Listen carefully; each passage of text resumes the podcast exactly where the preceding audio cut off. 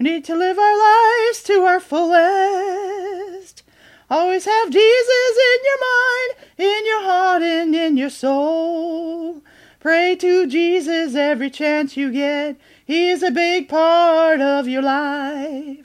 When we have done our deeds to the fullest for our Lord in our lives, we will all come home to Jesus. We will be singing and praising our Lord.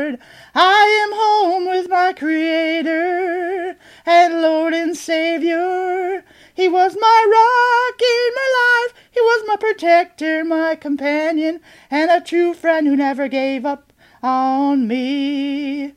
With the ups and downs in my life, He led me on His path. I followed Him always. I never left Him. He never left me. We'll be home someday. We'll be singing and praising our Lord.